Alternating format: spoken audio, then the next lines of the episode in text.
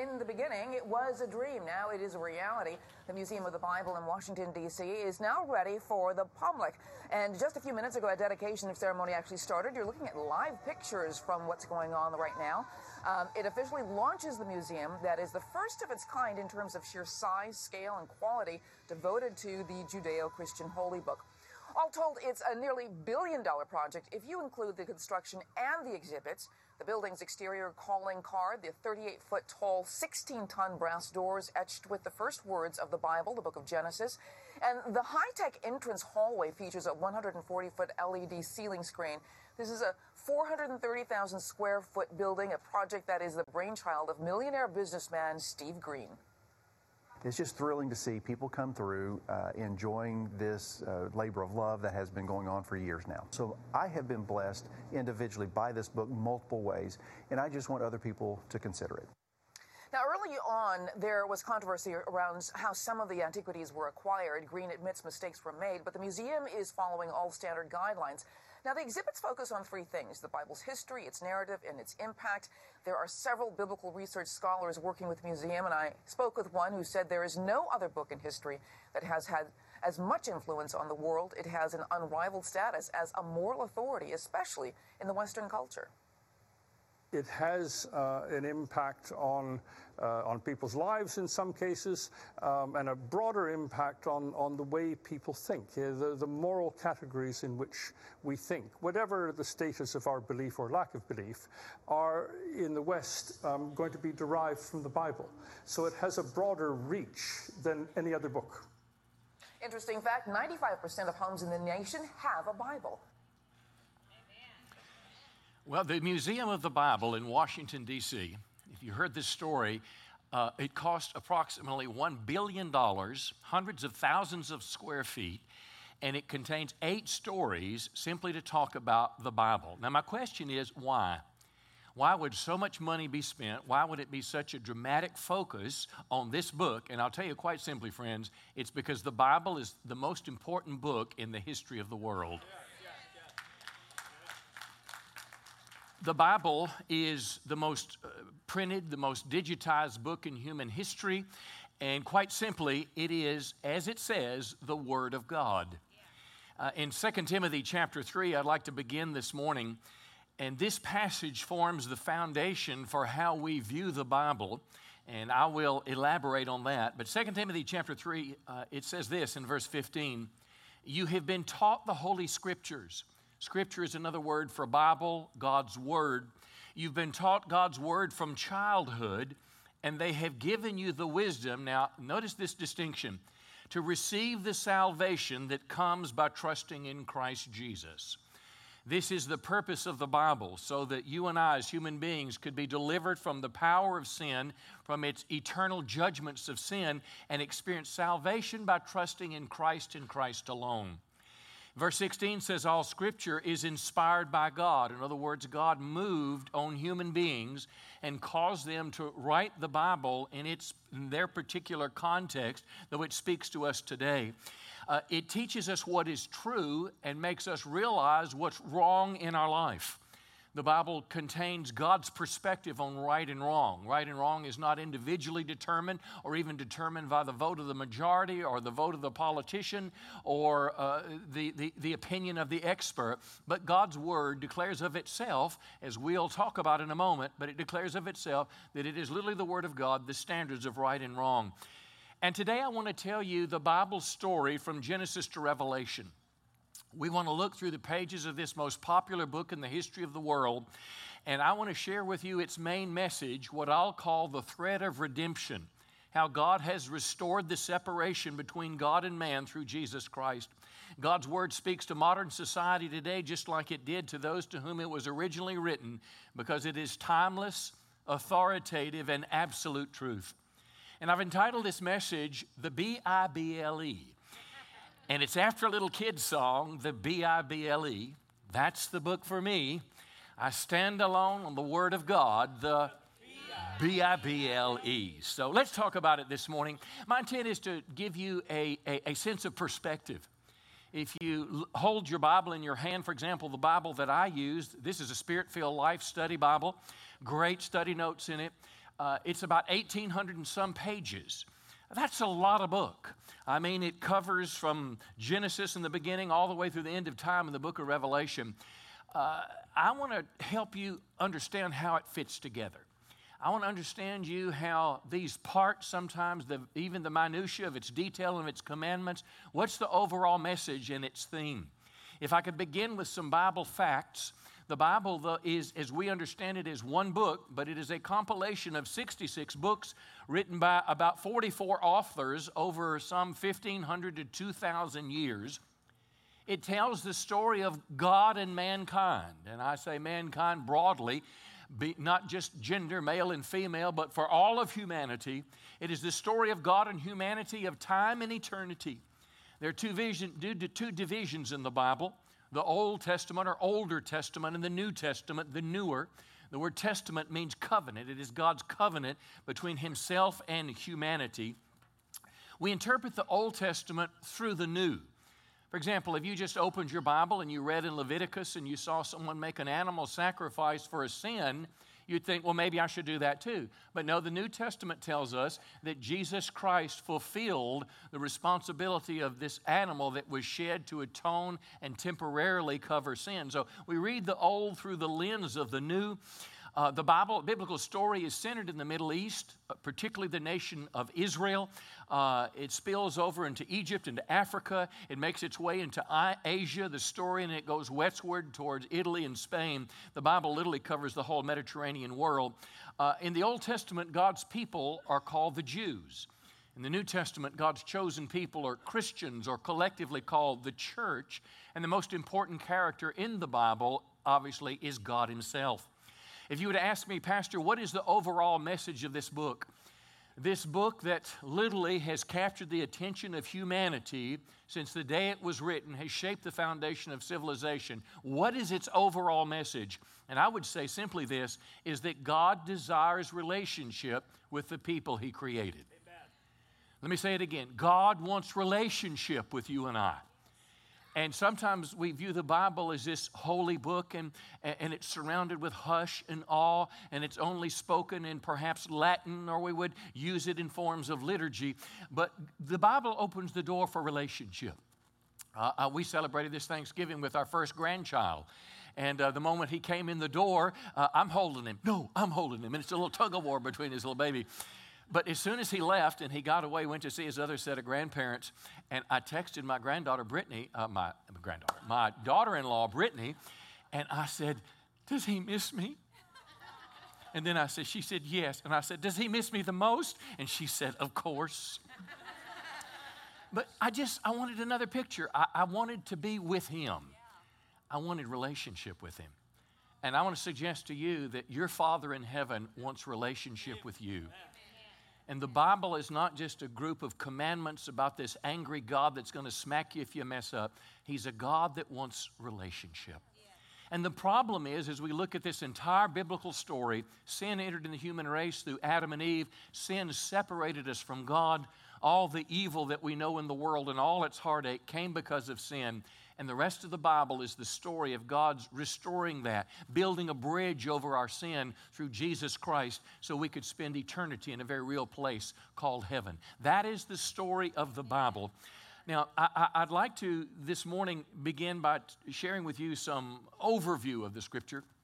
As we look first in the Old Testament, there are 39 books of the Old Testament. If we look by categories, if I could give you kind of four big categories, the first one is the Pentateuch or the Law of Moses, five books of the Bible.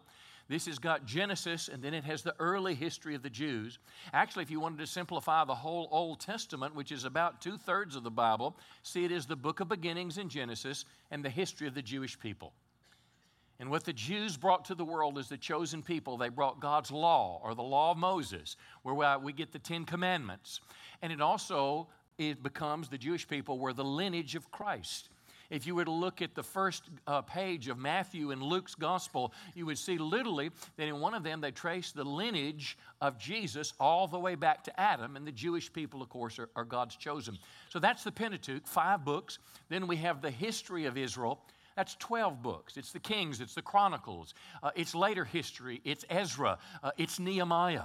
Uh, these books describe how obedience or disobedience to the covenant, the law of Moses, either brought blessing or it brought judgment on the nation of Israel. Then there's the poetry or the writing books. There's five. We know it best by Psalms and Proverbs. Uh, uh, Psalms and Proverbs, rooted in this concept, is that the fear of the Lord is the beginning of wisdom. Uh, I read my Bible every day, virtually every day. Uh, if you were, to, we have, of course, a Bible app that you can download to read your Bible. Uh, it's in the back of the chairs. But let's just say if you just had said, for one month, I'm going to read the Bible, I want to get something out of it, you could start in the book of Proverbs. 31 chapters, a chapter a day. And the sense of wisdom, and I'll read you a verse from Ecclesiastes, written by Solomon, the wisest man of the Old Testament. And he said this After Solomon tried everything in life to be happy, education, experiences, pleasure, buildings, knowledge, everything to be happy, he said this. He said, It's all been heard, and here's the conclusion of the matter fear God and keep his commandments. This is the duty of all mankind. Why? Because God one day will bring every deed into judgment, including every hidden thing, whether it's good or whether it's evil. So, wouldn't that be great to tell your kids at Christmas? Your grandkids, and they come to leave you, what is the last thing you want them to remember? How about this? God forbid, but if you're standing on your deathbed and your family gathers around you and you want to share something with them, don't you think God's wisdom is better than change to Geico or change to State Farm Insurance? Are, are you with me today? You know, I mean, there's things that are important in this life, but there's things that are ultimately important in the world. Well, that's the writings. And then we've got what's called the prophetic books. There are five major prophets and 12 minor prophets.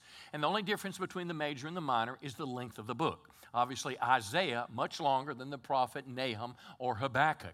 Now, with these books, there's a message of the prophets. The prophets talk about, again, in 700 years from when Moses gave the law up until the time of the exile, they tried to call the people, get back on track. If they were in trouble, if they were in a mess, if they were sinning, the prophets would say, Get back on track. And if you get back on track, God's blessing will follow you. So, eh, but the most important thing that the prophets shared was they predicted the future, but they also talked about the coming Messiah, Jesus Christ. And I read in an article, a scholarly article from CBN, and they suggested that there are 300 prophecies 300 prophecies or predictions in the Old Testament, hundreds of years before Jesus Christ was born, that talk about his death, his burial, his resurrection, and his life. Now, one in particular, Micah 5 2, Micah speaks of the town Bethlehem. From this town, Bethlehem, a small town, the Judean village, that a Messiah, the deliverer, would come to them. And lo and behold, when you read the gospel account, some 800 years later, we see in Matthew 2 1, guess where Jesus was born? Yeah, in Bethlehem. Now, listen, if you're not necessarily a Christian or if you're skeptical about the claims of the Bible, I would suggest to you one of the greatest convincing moments is to do an in depth study of the writings of the prophets and the predictions that would happen some hundreds and hundreds of years later. Uh, listen, it is the odds of these prophecies being fulfilled are astronomical. Uh, even eight prophecies, a statistician said this it's as likely a chance as eight prophecies about a person 800 years apart would all be fulfilled in one person like Christ, as it were if you were to cover the whole state of Texas in a foot of silver dollars and have one silver dollar and you wanted a person to find that. Can you imagine that? That's the odds of this of a person fulfilling these prophecies. Now, let's go to the book of Genesis. Genesis chapter 1, with that background, the first verse of the Bible says this Genesis called the book of beginnings. In the beginning, say it with me, God created the heavens and the earth. Now, stop just a moment. In the beginning, that is the beginning of time, God was pre existent. Uh, uh, uh, some would even teach today about the universe, and they would even say in cosmology, they would say the universe is pre existing. Not so.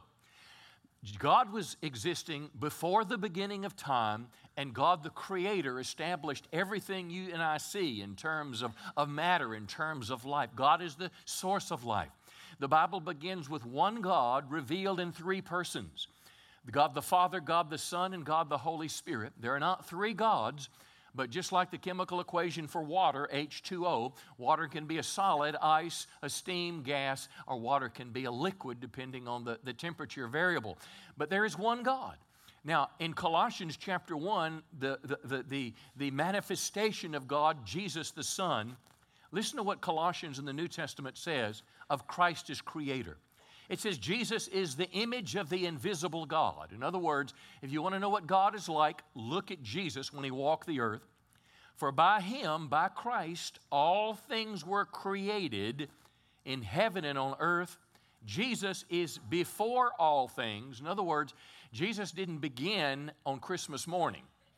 Jesus existed before he left heaven and came to earth and took on the form of a man.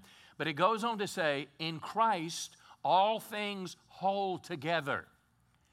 In other words, when you look at the forces, whether, whether it's the distance, uh, do you realize if the earth were to come a little closer to the sun, we'd burn up? If we drifted a little further away, we'd freeze. Just a little tilt, and the whole planet would be upset. Well, what keeps the universe in perfect orbit? Jesus holds all things together. The forces of aerodynamics that you hope are going to work when you're in an airplane, come on now. Why, why can they be counted on consistently? Jesus holds all things together. The cycles of food production. I mean, all the things that go on around us. You and I live in a world that can scare us sometimes. The UN published a report 10 years ago, and in the report they said in the next 10 years that the earth was going to increase by 2 degrees centigrade and it was virtually going to be destroyed. Well, guess what? It didn't happen. And you could sit around and think about what if North Korea bombs us? What if Iran gets a nuclear bomb, an electromagnetic pulse, all these things? Or you can simply say, Lord, the world's too big for me to take care of. I'm grateful that in you all things are held together. Come on, give him a, a good hand today. But it's here in verse 20 that I want you to see the thread of redemption that holds the Bible all together, that brings the pieces together. It is through Christ to reconcile all things to God, whether it's on earth or heaven, making peace by the blood of his cross. Now, we're going to continue with that theme in a moment. But again, God created time, God created matter, God created life. He spoke and creation appeared. I cannot imagine what it was like before Genesis 1 1. I cannot imagine a state of nothingness because nothing, as I understand it, is bounded by some time space continuum, yet God lives beyond that. Now, listen to as the scripture God created the first human beings, Adam and Eve. The Garden of Eden, the Tigris Euphrates Valley, Genesis 2:20, uh, Genesis 2 7, the Lord God formed man of dust from the ground and breathed into his nostrils the breath of life. You and I did not arbitrarily evolve from some primal ooze with no purpose or destiny. We are created. When I toured the Smithsonian uh, uh, Museum uh, about the origins of man and, and, and, studied cultural anthropology as I walked through those hallways, room after room of skulls, the only thing that was missing from this great museum was no reference of God.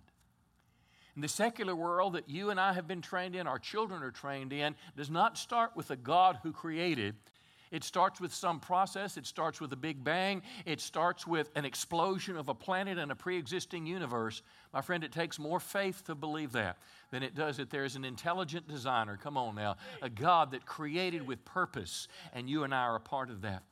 Man was not man was created for relationship, but when man fell in the garden of Eden, when sin came in, everything changed. In Genesis 2:16, God commanded the man, you can eat of every tree of the garden, but of the tree of the knowledge of good and evil you shall not eat, for in the day you eat it, you shall surely die. Well, let me tell you this Adam didn't die. He lived physically on this earth a little longer, but he did die spiritually at that moment. Death, another translation of the word, is separation from God. He was separated from God at the moment of sin, and he died physically many years later. You see, sin brings separation. Adam hid in shame, he was driven from the garden. It happened because Satan, the devil, Lucifer, a fallen angel, fell from heaven, tempted Adam and Eve to follow him, and lo and when they said yes to him, when we exercised free will as human beings, that's when evil came into the world. And if you want a simple answer for why good things happen to bad people, why people die, why there are hurricanes, why there are wildfires, why there's destruction on the planet, why there's rape and violence and pillage, it's because sin is in the world. Come on now. And until one day, until that is put behind us, sin affects the human race. But when Adam and Eve were driven from the garden in, in Genesis 3:21, God did not send them out uncovered, as it were, but the Lord made clothing from animal skins for Adam and his wife. Notice the thread of redemption. He didn't go to Kmart that's closing. Come on, how many know that, uh, at least in our town, the, their store is closing? He didn't go there and get animal skins. An animal lost its life. You say, well, Pastor, that's, I mean, I don't understand that part of the Bible. I'll tell you, sin is serious. It's so serious, it bears life for life. Hebrews 9:22 says, "Without the shedding of blood, there is no forgiveness of sins." So, this animal being shed atoned for or covered the sins of Eve and through Adam and Eve. And throughout the Old Testament, this blood covering would happen through the shedding uh, blood of an animal on a recurring basis until Christ came, so ultimate forgiveness could be offered. And the rest of the Bible is about God's attempt to restore relationship between God and man. Now let's move from the book of beginnings. Let's look at the rest of the Old Testament and see it as the history of the Jewish people, the history of the nation of Israel, God's chosen people. And God chose the Jews for two reasons. Number one, to give them the law, God's Old Testament standard, including the Ten Commandments, but also to be a part of the lineage of Christ. We forget sometimes that the Bible is not just a spiritual book, but it's a history book. And if you were to go back and look at the, the uh, genealogy in both Matthew and Luke, you would see in one of those genealogies, the genealogy of Jesus Christ is traced all the way back to the first man, Adam. See, Jesus was the second Adam. So this is the Jews, uh, this was their role. Now, in terms of the Jewish people, let's kind of understand it this way. Uh, they had patriarchs. Patriarchs were like the grandfathers of the faith, and it started with Abraham. Uh, we're still in Genesis, but we're now looking at the Jews going forwards both the Christian religion, the Jewish religion, as well as the Muslim religion, looks to Abraham as a, as a significant uh, person in their faith. Uh, Abraham, though, from the New Testament perspective, Romans 4, uh, we says this. He says, Our salvation depends on faith. In other words, you cannot earn your way into heaven. In order that the promise may rest on grace, God's free gift to one who shares the faith of Abraham, the father of us all. So, what does that mean? We don't get to heaven by being good. You cannot do enough good things to earn your way into heaven. Jesus said uh, in John 3:16, God so loved the world, he gave his only begotten Son that whoever, Believe. that's right, believes in him would not perish but have everlasting life. So again, Abraham was a key figure that showed us we can't be good enough to get to heaven. He had a son named Isaac. Isaac, very central in terms of the promised child.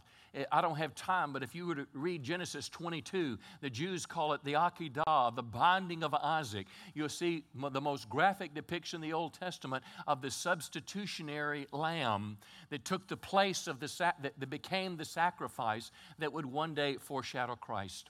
Isaac had a, a, a, knucklehead son named Jacob, and how many know everybody here is a knucklehead, in, at least some level?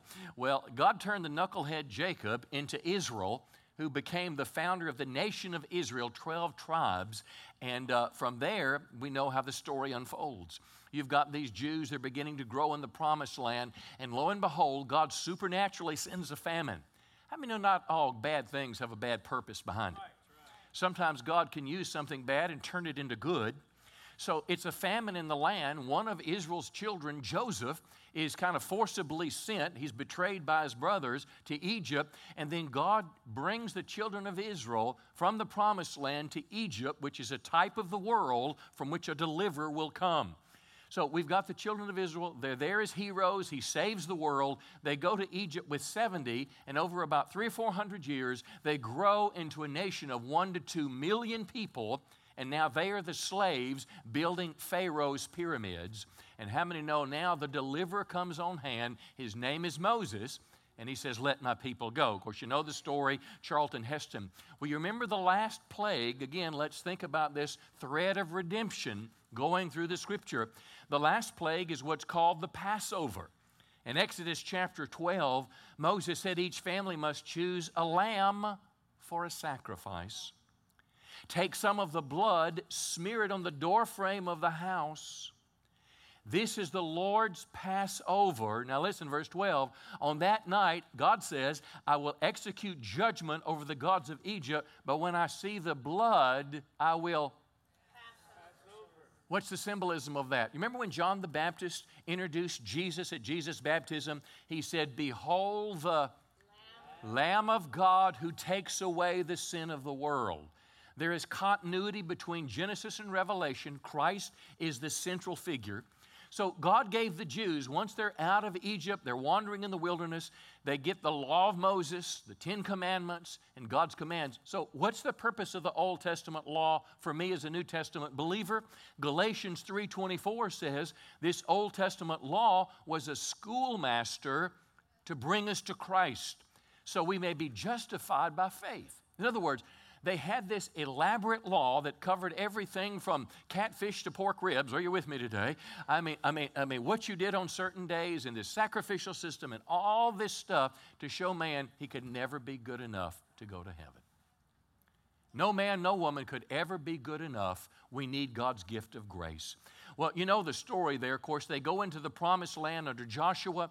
They're ruled by what's called a theocracy, which is a king and the priest, that is, civil government and spiritual government coming together under the judges, under the kings. We see Israel's great success under the kingdom of David, the kingdom of Solomon, and then it all falls apart. Because the prophets warn for 700 years from the beginning of Moses until the final exile that, guys, if you mess up and you keep messing up and you keep on messing up some more, finally there's going to come a day where God's going to judge you and you'll be driven from the promised land. And that is exactly what happened. Lo and behold, uh, Nebuchadnezzar comes, he takes the promised people to Babylon. But the wonderful news is Jeremiah the prophet prophesies they're only going to be there 70 years. Now that's amazing. I cannot predict what will happen in 70 years. The world is trying to predict it. The world is telling us now, if you read, that artificial intelligence is pretty much going to make uh, human beings unnecessary. They're going to take our jobs, and I mean, it's just, they're trying to think about what the future is going to be like. But lo and behold, what Jeremiah said came true. After 70 years, God raised up a pagan king named Cyrus. And Cyrus said, Send the Jews back to the promised land because I want to be blessed too. Well, that's where the latter part of the Old Testament ends up. The Jews come home, they rebuild their temple, they rebuild their wall under Nehemiah and Ezra, and uh, that's kind of how the Old Testament ends up. The Old Testament ends in the book of Malachi, one of the minor prophets. And guess what Malachi does? Malachi looks ahead in history and he sees 400 years down the road, the forerunner of Christ is coming is John the Baptist. And the Old Testament closes 400 years of silence, and the New, the New Testament opens its pages with guess who? Jesus Christ, the central figure. Now, think about, think about this. The New Testament, uh, uh, probably a, a fourth to a third of your Bible. In the New Testament, there's 27 books. Four books are the Gospels. They talk about Jesus Matthew, Mark, Luke, and John. Uh, and I want you to remember that the Bible is a historical book.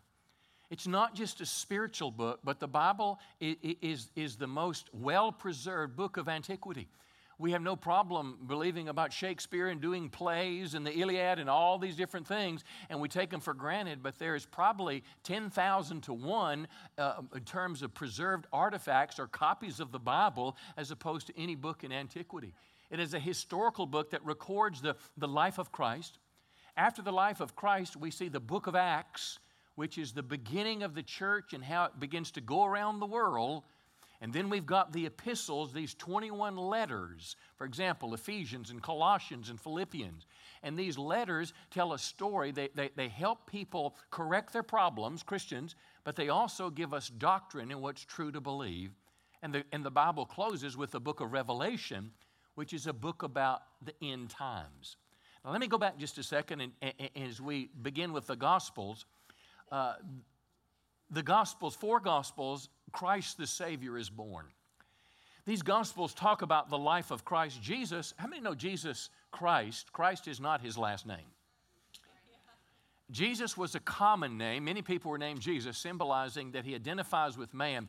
Christ means Messiah, Savior. So he is both God and he is both man, fully God and fully man. I cannot explain it, but I believe it. He was born to the Virgin Mary.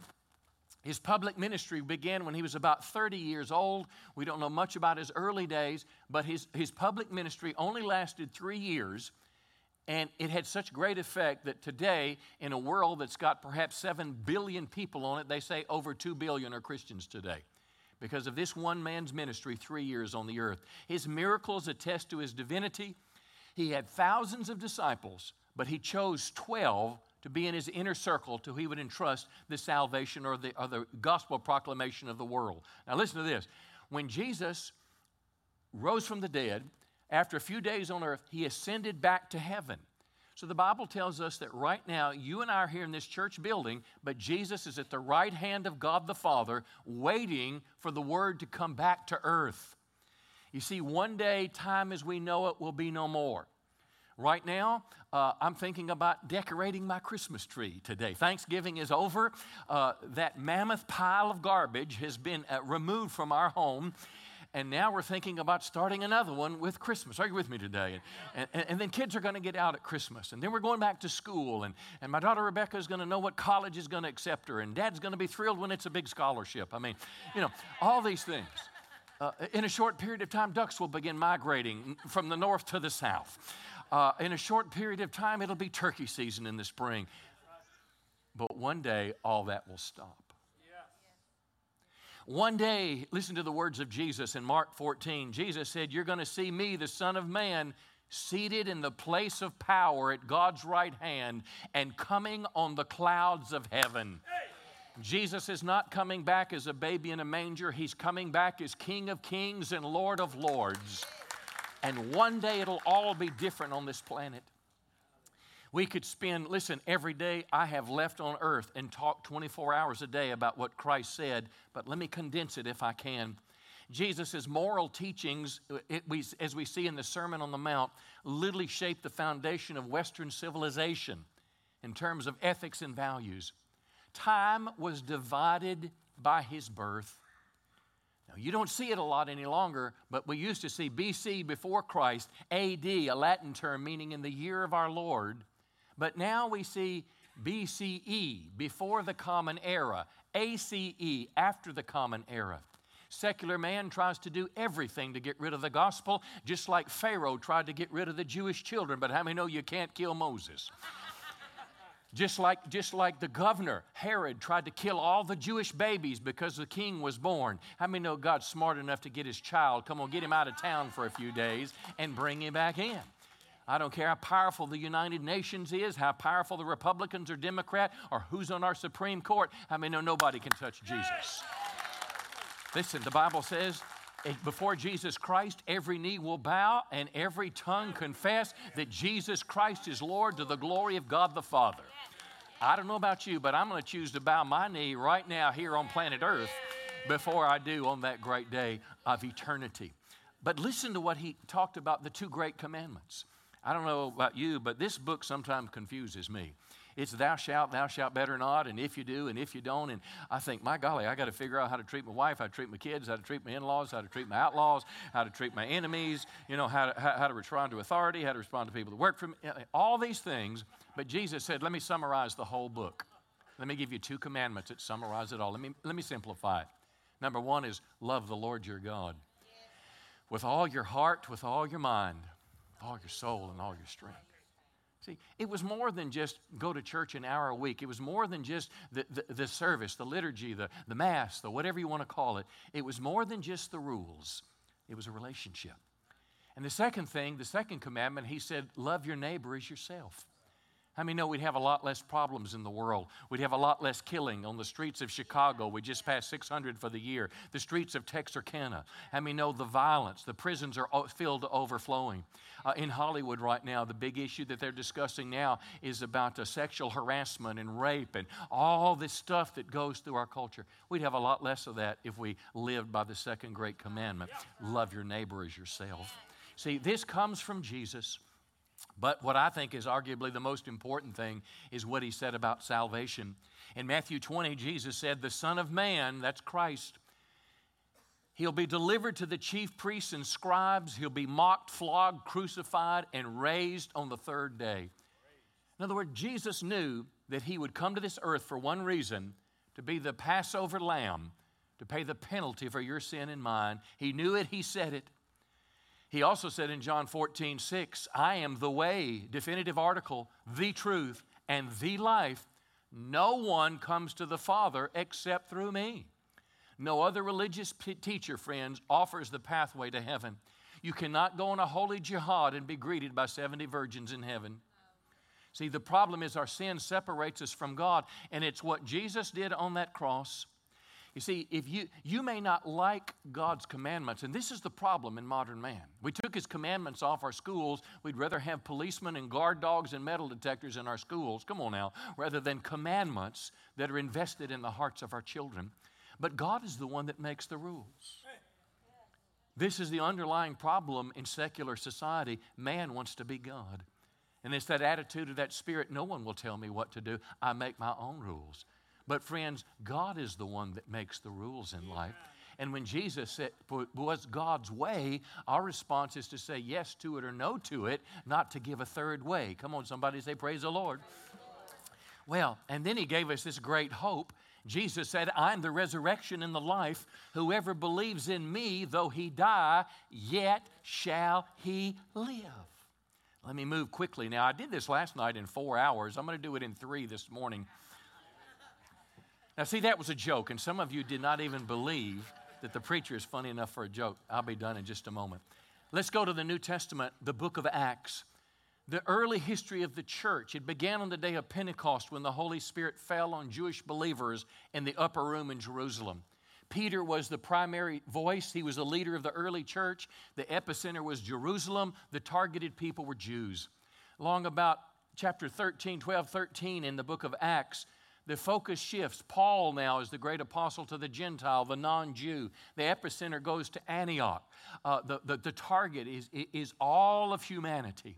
And the rest of the New Testament unfolds what began in the book of Acts. Now, let me tell you, uh, if I could give you four words that describe and summarize the book of Acts and the epistles.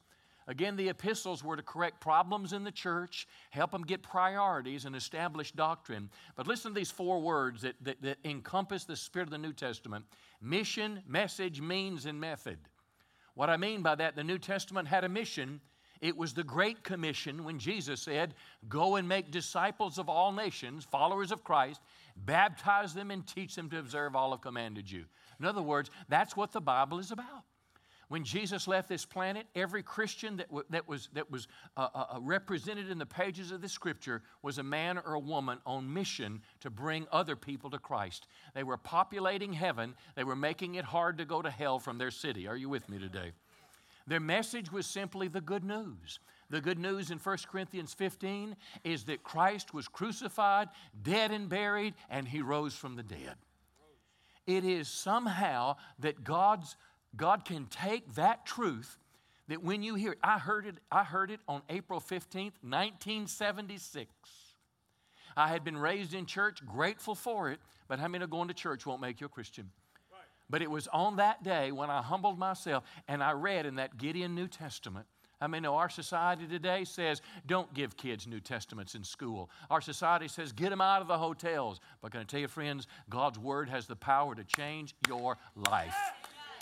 Your life will not be changed by psychology today. It will not be changed by Reader's Digest or any other book, but the Bible contains the words of life. And God offers forgiveness through Christ. It is the good news. It was the message of the early church. They had a mission, they had a message. Their means was the same as ours. It was the power and gifts of the Holy Spirit. We're told in Acts chapter 1, Jesus said, You'll receive power when the Holy Spirit comes on you, and you'll be my witnesses. And the rest of the pages of the Bible, you see men and women and even young boys and girls under the influence of the people and the gospel going forwards. And lastly, their method, method was quite simple it was to preach the gospel, win souls, make disciples, and plant churches, and that was it preach the gospel, win souls, make disciples, and plant churches. Every member was a missionary. Come on now. And let me know if it's good enough for them, it ought to be good enough for us today? Come on, give the Lord a, a good hand this morning. Now, let me close with the book of Revelation. How many have an interest in the book of Revelation, at least at some level? Well, you should because it talks about the future. Listen, if you had a sure bet on where the stock market was going every day of this year, I could make a lot, a lot of money. Come on. If you could just tell me for sure where the Dow is going to be on January 31st, if you could tell me, I, I, I, listen, I could become wealthy beyond my wildest imaginations if I knew what was going to happen in the future. Well, the Bible bears witness. The book of Revelation is a vision given by John the Beloved. It was a little book written in, in, in, two time frames. It was written to the era of the early church. There were seven churches in Asia Minor, but its message is about the future yet to be. The book of Revelation talks about the Antichrist. It talks about the mark of the beast and a one world government. And that could, should concern you, friend. The Bible says one day no one can buy or sell without the mark of the beast you say, that's okay, I'll be self sufficient. I'll grow my garden. Yeah, I grow a garden too. The only problem is all the broccoli gets ready at the same time. Are, are, are, you with me today? And most of the seeds are hybrid already today. And even if you grow it, your neighbors will steal it when you're sleeping at night. So, so, so don't think that you can escape this thing. One day it's coming, friends. There's already microchip technology where they're already putting in the, in the, the hands of people. I'm not suggesting that is the mark of the beast, but I'm assuring you one day, friends, that's how the Antichrist will rule the world. It'll be more than just opening and closing doors and getting access to your checking account, it will be the control. But it's also followed by great persecution. The book of Revelation is a, is a book that's filled with death for many believers because they have to choose whether they're going to give in to the world or they're going to stand strong. But I'm here to tell you today the Bible says in Revelation 12, they'll conquer the devil by the blood of the Lamb and the word of their testimony, and they'll not love their lives unto death. You see, earth is not my home. My home is yet to come in a real place called heaven. Revelation talks about the rapture of the church, the second coming of Christ. The devil that tempted Eve is the same devil that will be judged in one verse in Revelation, cast into hell. The book of Revelation closes with the end of time and final judgment and the reality of heaven and hell. And I'd be remiss as I close this morning if I didn't tell you what the Bible says about Judgment Day. In Revelation chapter 20, verse 11, there's a picture in the Bible where John the Revelator said, I saw a great white throne. This is God sitting on this throne. And verse 12 said, I saw the dead, great and small, standing before the throne. Everybody will be there. My daughter wrote uh, uh an essay for a scholarship, and, and, and she wrote about our family's history. My mom told her when her family fled the Baltic state of Latvia in World War II, how she lost her brother and her sister, and they never saw them again. And Rebecca reminds mom of her, her little sister because they didn't even have a picture. Those two kids will be there.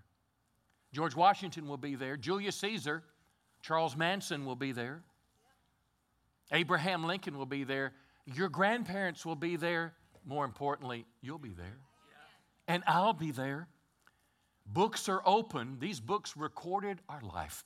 Everything we thought, everything we said, everything we did, God is recording. You say, well, how could that be? Look at what computers can do today. How in the world does Siri, when I get in my car, she tells me how far it is home and what's the best way to, how does she know I'm going to go home? It's artificial intelligence at work, but the point is, God is eclipses any supercomputer. Look at what it says. Another book was opened, the book of life. And the dead were judged by what was written in the books according to what they had done. That's a bad day if you don't know Christ. If anyone's name was not found written in the book of life, he was thrown into the lake of fire. I want to tell you, friends, hell is a real place. But the good news is God doesn't want anyone to go there. Only those that have rejected Him will find their way. The Bible says, and I'll close here, Revelation 21, one of the last chapters of the Bible. John the Revelator saw a picture of a new heaven and a new earth. John saw a city like New Jerusalem coming down to the earth, and he said, Behold, the dwelling place of God is with man. He will dwell with them, and they'll be his people, and God will be with them as their God. I jump back to the page of Genesis early on when God walked with Adam in the cool of the day, and they had fellowship. Now we step to the end of time, and once again, God is with his people face to face.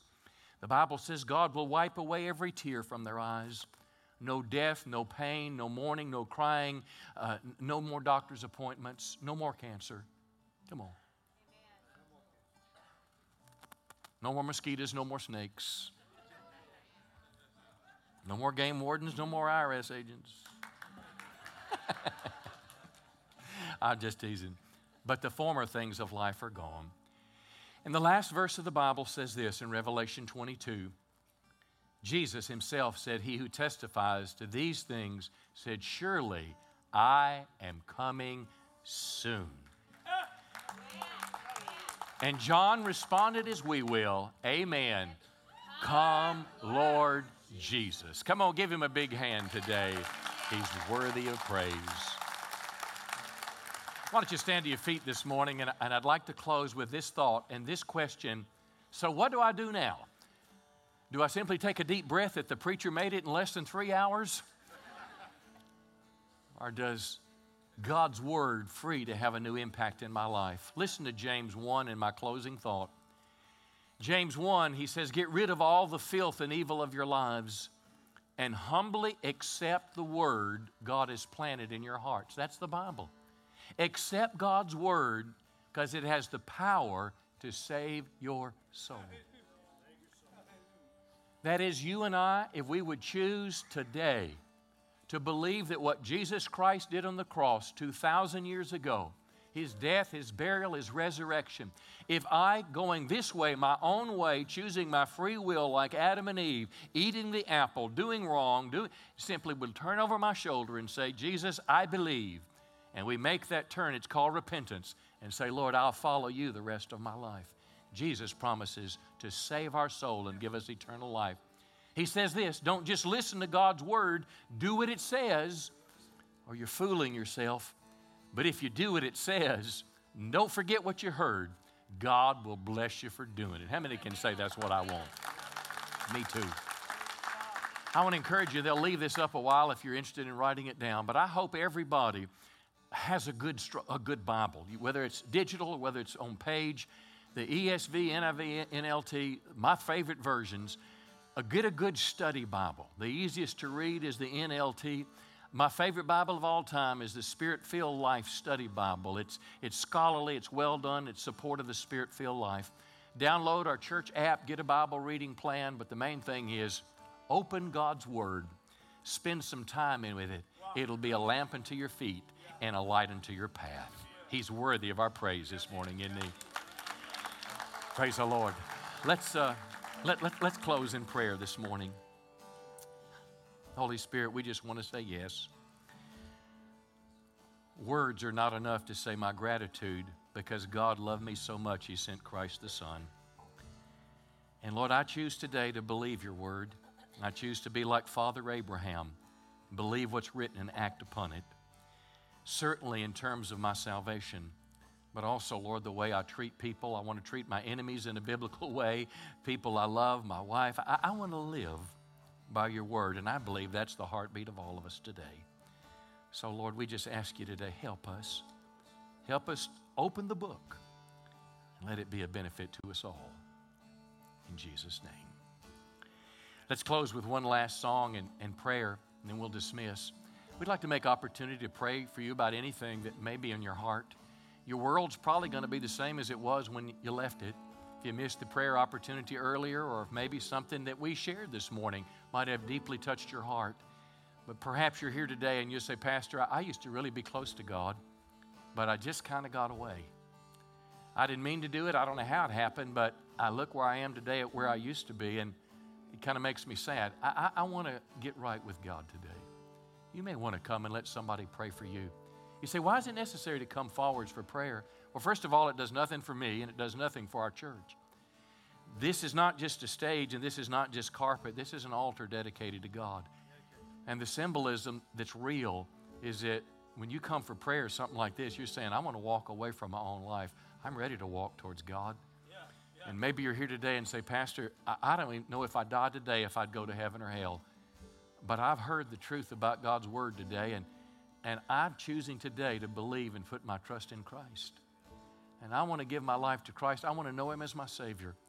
I believe today, Pastor, that Jesus, just like you said in the Bible, He lived a perfect life. He died. He was buried. He rose from the dead, and He's alive today. And I want to follow Him as my Lord and Savior. If that's you, friend, we'd love to pray for you. I'm going to ask if you'll just slip out of your chair when we begin to sing and, and, meet someone at the cross over to my right and your left, or your right, rather, and uh, they'll talk with you about this decision. They'll pray with you. They'll give you some things to help you. We will not embarrass you, but we'll help you as you make the greatest step of your life a commitment to the Lord Jesus Christ. Go ahead and begin to sing. Michael, our prayer team is coming to the front right now. They're here to pray for you about anything, but most importantly, if you feel drawn to Christ, you want to make a step to the Lord, we'll see you at the cross. I love you and thanks for coming.